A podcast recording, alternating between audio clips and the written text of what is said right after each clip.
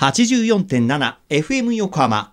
ここから5分間は藤田雄一がお送りする、はーい、社労士ですのコーナー。神奈川県社会保険労務士会から社労士さんをお迎えして様々な労務にまつわることや相談に楽しくわかりやすく解説していただきます。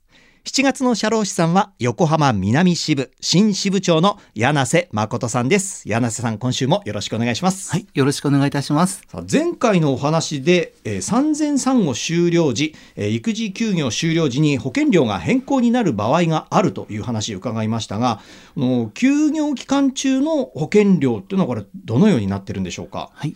まずは産前産後休業期間中の保険料免除制度についてご説明します。はい。産前42日、双子ちゃん、三つ子ちゃんの場合は98日と、産後56日のうち、妊娠または出産を理由として労務に従事しなかった期間の保険料が免除されます。はい。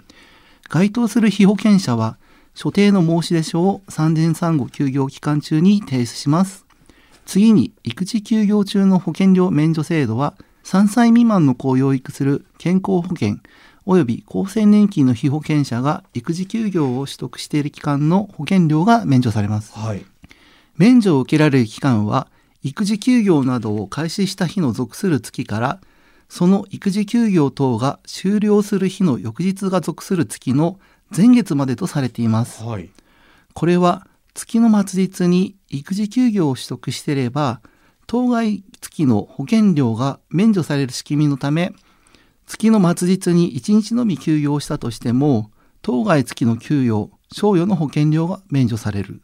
一方、月の途中に休業したとしても、月の末日を含まなければ、給与、賞与とも社会保険料は免除されません。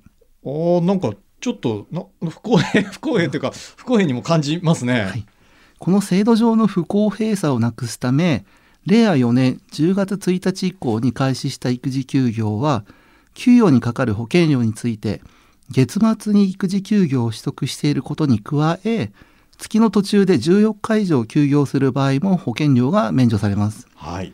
また、賞与の保険料については、育児休業の取得期間が1ヶ月を超える場合に限り免除することとされました。新たな要件が追加されたということですね。はい。この14日要件のポイントは、あくまでも同一月内に育児休業の開始日と終了予定日の前日がある場合のみ適用されます。したがって、ある月の育児休業の日数が14日以上あったとしても、その育児休業が前の月から引き続き取得している休業であるときは、同一月内ではないため免除の対象となりません。はい。なお、14日要件の計算にあたって、同一月内で複数に分けた休業は合算されます。例えば、同一月内に9日と5日の2回の育児休業を取得した場合は、合計で14日以上となるため、当該月は保険料の免除となります。育児休業というと、まあ、長期間取得するイメージがありましたが、まあ、いろいろな場合があるということなんですね。はい。令和4年10月1日施行の出生時育児休業制度、いわゆる産後パパ育休による育児休業も社会保険料免除の対象となるため、14日要件を創出したことになります。はい。いろいろなケースが想定されますので、実際にこの制度が利用できるのか、免除となるかなど、詳細は厚生労働省のホームページやお近くの社会保険労務士にご相談いただければ幸いです。はい。まあ、なかなか一回ね、聞いただけでピンとわかるものっていうものでもないと思います。なかなか難しいですからね。あの、お近くの本当、社労士さんにね、ご相談するのがいいかなというふうに思います。さあ、ということで、リスナーの皆さんいかがだったでしょうか？はい、社労士です。では、皆さんからのメールもお待ちしています。社労士さんに聞いてみたいことや、このコーナーへの感想もお待ちしています。